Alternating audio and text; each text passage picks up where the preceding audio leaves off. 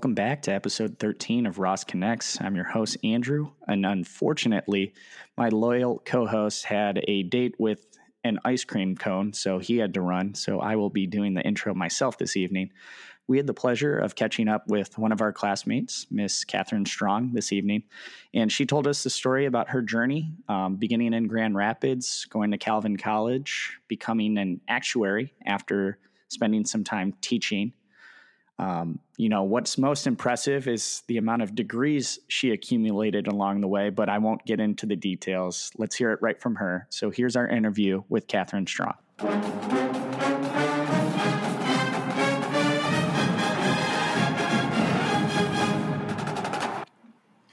Hello, friends and loyal Ross Connects listeners. We are back and better than ever. We have a video component uh, to our podcast now, so we might not talk over each other as much as we normally do. Which leads me into in, into introducing my best friend in Columbus, Ohio, Mr. Josh Witt. Andrew, thank you for her. Thank you for uh, having me on again for another week, and I'm excited for our guest today. It's kind of tough doing the intro, looking at your face as you're laughing at me. Um, that's going to be a new component to the podcast, and might be you know, a few more laughs along the way, but let's just get right into it with our guest, Catherine. We have Catherine Strong joining us this mm-hmm. evening. Catherine, thank you so much for taking time out of your busy schedule to chat with us as we try to become podcast moguls. Yeah, thanks for having me. This is actually my very first podcast experience. So I'm pretty new to the world of podcasts. You're in good hands. I trust you guys. oh man, that's a tall order. So let's just get right into it. Um, let's talk about you know your background, where you're from. So why don't we start with you know hometown, um, growing up there, and then lead into your undergrad. Yeah. Um, so I'm from Grand Rapids, Michigan. Spent my whole life there. Um, I had a fairly uneventful childhood you know, went to school. I did a few sports. I was on student council in high school. Um, I guess it got a little more interesting later on. I started dual enrolling when I was in high school. So I went to the local college to take classes there. Um, and then after high school, my dream was to not go to college, actually. Um, I wanted to go to Europe and just travel the world and do photojournalism and kind of live that um, millennial lifestyle that people are striving for. Um, but my family's a little bit traditional in the way of college and education and things like that. So that wasn't quite an option. Um, I ended up actually just going for undergrad to the school that I had been dual enrolling in during high school. And it was just an easy transition. I'd already been taking classes there. I knew some of the professors, I knew the um, the program, and it seemed to make sense. So I kind of just went straight from high school into a program at um, Calvin College, is the university. So still in Grand Rapids and still in my hometown. Um, so it wasn't until partway through college that I was actually able to expand out of my hometown. So, what so. did you study while you're at Calvin? What did you focus on? Um, I started as a math and physics major and then got through my sophomore year and realized that I wasn't really a big fan of math and physics. Um, so I tried to change majors, but um, my the day that I decided I was going to change majors, one of my physics professors came up to me and said, "Hey, congratulations! You just won a scholarship for physics." And the only contingency was I had to be a physics major to get the scholarship. So, um, so I stayed in physics, and I was almost done with math at that point. And I was like, "But I really want to do English. I really want to study language. I really want to travel." Um, I ended up adding English and Spanish majors and so I finished my undergraduate degree with four different majors. What in the world does that even mean? Basically, you just took all of college, you said, I'll have it all. Yeah, it took me five years and a few summer classes. Um, but yep, so finished with math, physics, Spanish, and English. Got to spend a semester in Honduras living with a family there for four months. And so overall, it was a, a pretty thorough college experience. I remember hearing that in the back of the van when we were doing the Ragnar and, and, I had the same reaction, Josh. I, I was like, oh my goodness, you must have studied the whole time. But, you know, clearly you were able to, you know, follow your dreams and travel. So what did you do after Calvin College with four majors? um, so after Calvin, I was a little bit torn because yes, I had four majors, but I felt like they were all very general. Um, I didn't feel like any of them led into a very clear career path, and I didn't exactly know what I wanted to do with that.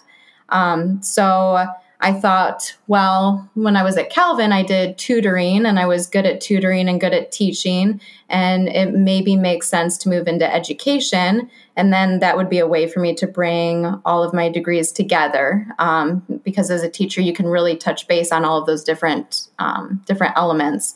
So I didn't have a teaching degree. Um, so I ended up enrolling in a one year master's program at the University of Michigan. Um, got my master's in education and the year after that, I started teaching at a high school as their head physics instructor. And then they also had me teach a section of geometry and English. So, um, so that was my first real career was high school teacher teaching three different subjects. So, for those of you keeping track at home, that is five degrees so far, and we haven't even gotten to Ross yet. Yeah, I just like school, I guess. there there might be a theme. Yeah how, long, yeah. how long does that last for? How long do you go on with the teaching aspect? Um, I ended up actually only teaching for one year. Um, there's a lot that I miss about it, but I got into my first two months and um, my car had been breaking down and I'd been paying a lot on repairs for my car. Um, my rent was. You didn't study to be a mechanic in undergrad, huh? You missed out. Yeah, that wasn't one of my degrees. Um, so I'm paying the mechanic to do all the fixes for me, and then trying to afford my rent by myself and utilities and all that stuff that kind of hits when you're finally an adult and you have to pay for yourself. Um, my teacher's salary was not actually enough to cover all of my payments. And I realized that I could not make a career out of something that couldn't pay my bills. So um, it was pretty shortly after I had started teaching that I actually started looking for different career options. And then what happened at that point? Where did you start to look? I mean, you only had 45,000 options too, right? and I'm curious, when you walk in and apply to a job, do you just, do they ask you which one? You just say, I don't know, all of them. I just, yeah. She has a different resume for each job she's applying to based on her. I do, I do. Expertise. I modify just a, a, different outfit. You walk in and you do yeah. interviews. If I'm applying for a marketing job or a finance job, I just fit the role. um, no, so this was actually a fun story. Um, so when I decided that, well, teaching isn't going to work out because it's just not financially feasible. Um, and I was thinking about my four different majors and which one I could make the most money off of. Um, math major seemed like a pretty easy one to target. So I went on Google and I type in the Google search bar best career for math majors. And an actuary popped up, and I was like, huh, well, if that's the best career for math majors, then that's what I'm going to do. I don't know what an actuary is. I don't know what they do, but that's what I'm going to be. and um, so I found out shortly after that that to be an actuary, you have to take a series of certification exams and to get a job as an um, like your introductory job you have to have passed at least one exam so while i was teaching full time i signed up for my first actuarial exam studied for about three weeks took the exam passed by the skin of my teeth and started applying for jobs immediately after that um, and then i got hired as an actuarial analyst down in cincinnati ohio the week after i finished teaching so it's a quick transition. so we have five degrees and an actuary certification. So we're at six levels of six different expertise categories. So for uh, I wouldn't call it a certification, but I did pass two exams. on this podcast, it counts. It counts. So for us laymen, mostly me and Josh, can you explain what an actuary does? Yeah. Um, so I compare actuaries as kind of being the counterpart to an accountant. Um, so accountants look at historical numbers, your balance sheet, your income statement, tracking finances that have happened in the past. Um, actuaries are future looking. So we're more focused on projections and risk and determining what the likelihood of certain payouts are going to be in the future and then how do you manage and control that risk? So it's more future looking but in a similar capacity as an accountant. So how long do you spend as an actuary and then when does the thought of going back and getting uh, yet another degree to add to the tool belt come to mind? Yeah that's a good tie-in actually. Um, so the actuarial exams are awful. They're like one of the worst things you could do to yourself. Um, each exam takes probably 300 to 400 hours of studying to pass the exam. So, so I got through two exams. On my third exam, I was like, you know what, this just kind of sucks. And but I was still wanting to move into higher level positions in work. Um, I hope we lost Andrew. Um, so I was trying to move into higher level positions at work, trying to, um, y- you know, become more management level. And if I wasn't going to do the actuarial exams, I was like, okay, what's another option? Oh, I could go get my MBA. Um, so that's kind of how the MBA tied in. Was I know I don't want to go this pure financial actuarial route, but I still want to get to that level with my career, and so that's where um, I started looking to, into the MBA programs. So, did you have support at your job to go back and get the MBA, or was it more of an intrinsic drive? Kind of how did that look? And then, how did you decide upon a weekend MBA versus a full time MBA? Um, well, I was far enough along with my career at that point to understand that tuition is expensive and it's worse when you're not working. Um, so I wanted to be able to keep my full time job, but still go back for the degree. Um, my company did support me. They paid about ten thousand a year was the deal that they have.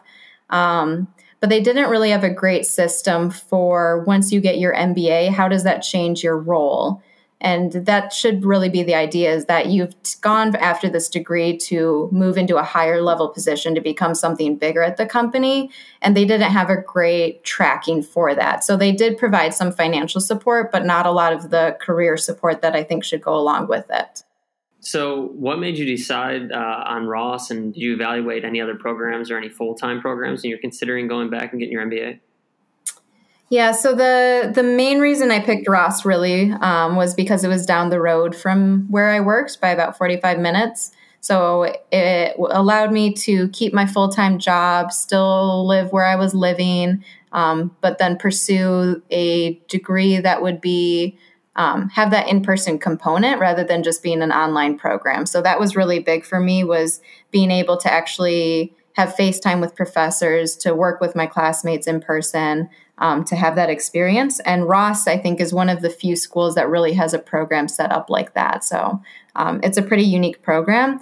Um, it was actually the, I mean, it was the only school I really considered. I looked at what some other schools offered, um, but it was the only one that really made sense for my situation. So you're back in the weekend MBA. Um, you know, how was it different from all your other degrees? First impression, you're there for the first weekend. Kind of what was going through your head? Um, I think the student demographic was the biggest difference um, because you have a lot of people who have professional experience, who take themselves very seriously, who take their work very seriously, um, who are very dedicated to their career and where they're going and trying to drive change in business. Um, and that was not something that I really had in my other programs. It was just a different demographic. So as you reflect back on your on your two years in the program, you know what sticks out as the most significant high, and what sticks out as one of the lower points throughout the program. Um, well, so my most significant high is a little bit unique. Being in a group um, with me. Huh? Being in a group with me, you said. Is that what I heard? That was a great experience. Josh and I had a good time. um, I don't have FOMO or anything right now. Well, so um, so I had worked with Professor Branch on on a study abroad opportunity through the program, um, and I think me and Daria were the only two that um, were given that opportunity with the part time MBA. Um, I would say that was the highlight of my entire experience, um, and I do th- hope it's something that they expand for our program, just because it was such a valuable experience. Um, but being able to live abroad, study at another university, have exposure to students who come from different MBA programs and really have that crossover of what our program is doing, what their program is doing, the differences, um, and the good and bad of both of those, and getting that different perspective, and also having much more, um, much more perspective on the global business world and what's happening globally with MBAs and with business. Um, so that was really the the highlight of my entire experience at Ross was being able to do that. what about that um, Anything that that sticks out that uh, wasn't quite as high? I think I don't know if there was like a low point. Um, something that I kind of wanted more out of the program was, um, I would say, FaceTime with what I considered some of the best classes that we had. And I think we didn't get that with certain classes. Um, the global economics is one that comes to mind that I thought was an extremely valuable class. I love the professor, I love what we got out of it. I just don't think we had enough in person time, enough time with that course and that material to really dig into it the way that I wanted to. Um, so that was a little bit of a low, was really just wanting a bit more out of the program and falling short a little bit on um, some of those classes. So, one question that I wanted to ask was Didn't you also start your own business during our, our two years at Ross? I did. Um, I, yeah. So, please share with the class what, what it is. Um, so, I started my own web development company. Um, and technically still have the company. I'm still doing a few projects on the side along with my new full time job.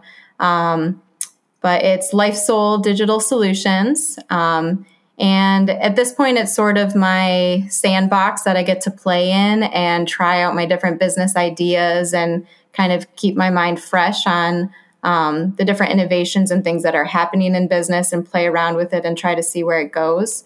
Um, but so I'm working mostly on website projects and building out websites and um, helping clients with their marketing and with their brand and online presence, things like that. And outside of that, what are your goals for the foreseeable future? Like, what do you want to be doing over the next, you know, two to three years?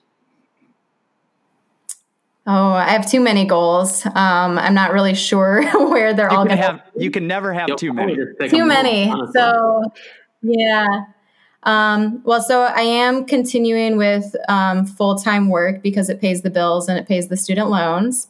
Um, but in addition to that, um, I'm wanting to see what I'm able to build out with my business that I'm doing. Um, I wanted to start looking more into nonprofits in my city um, and looking into potentially starting one or helping grow one. Um, I have an idea for a coffee shop that I'd like to do in Grand Rapids and write a novel and a few different things. So we'll see what what ends up, you know, turning out.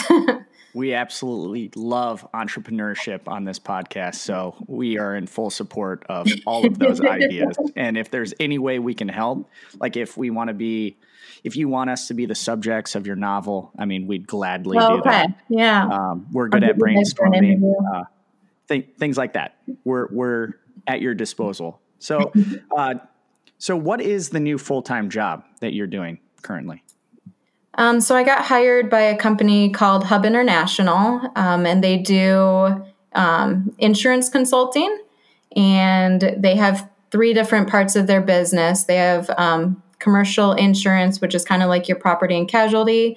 They have personal lines, which is insurance they sell to individuals. Um, and then employee benefits is the side that I work on. Um, so I, it's mostly human resources consulting is how I would describe it, but working with HR departments and senior level people at different companies on developing their employee benefit packages, managing their like medical, dental, vision, um, different plans that they share for their employees. So, um, so right now, the job that I got is actually as the head of the accounts. Um, so the work is similar to what I used to be doing, but now I'm managing the accounts and running everything from a high level, which um, I definitely think is making use of my MBA. So I appreciate that. And so far, so good. Are you enjoying it? Yeah, so far, so good.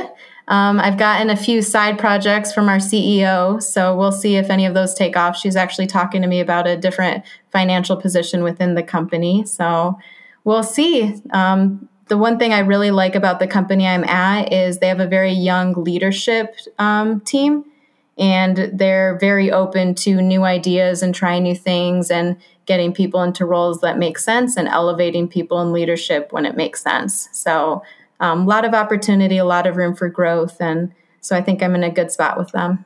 Well, Catherine, that's awesome. It all sounds super exciting. Um, and your story up to this point has been nothing but uh, extraordinary with accomplishments. So I know Andrew and I, and I'm sure all our classmates are going to be rooting for you moving forward. Do you have any final words that you want to pass off to uh, our classmates or Patty or John Branch or maybe Bill Gates who's listening? Yeah, yeah, Patty, my Venmo is AMS24. Still waiting for this week's advertising payment. Again, AMS24. Thank you. um, I think the main thing I would say is just thank you to everyone for the experience with Ross. Um, I think we had an incredibly unique class, and being able to get to know everyone in our class and work together and grow together um, that was it's been a huge part of my life and i really appreciate um, everybody being there through that program and going through that with me. Um, and patty obviously for everything that she did for all of us and you know she's the all-star of this program. So definitely appreciate everything that she did there. Um, and yeah john branch i mean i would consider what he did for me life changing making that opportunity when it didn't look like there was one. So definitely appreciate everyone.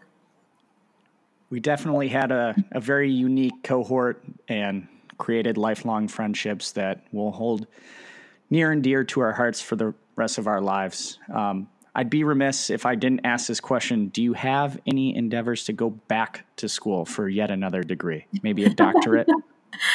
I have actually been considering a PhD, um, but it's going to be when the time is right. Um, and it's similar when I went back for my MBA. I never thought I'd go back to school. And then a few years out of my first master's, I was like, you know, I really miss it and I want to do something else. Um, so we'll see. That might happen with the PhD in a few years, but no plans yet. Well, that sounds like a definitive yes to me. So we'll end on that note. Thank you again for taking the time to meet with us tonight. We had an absolute blast talking to you, getting to know you even better. And we will finish as we always do with the Go Blue. Go Blue.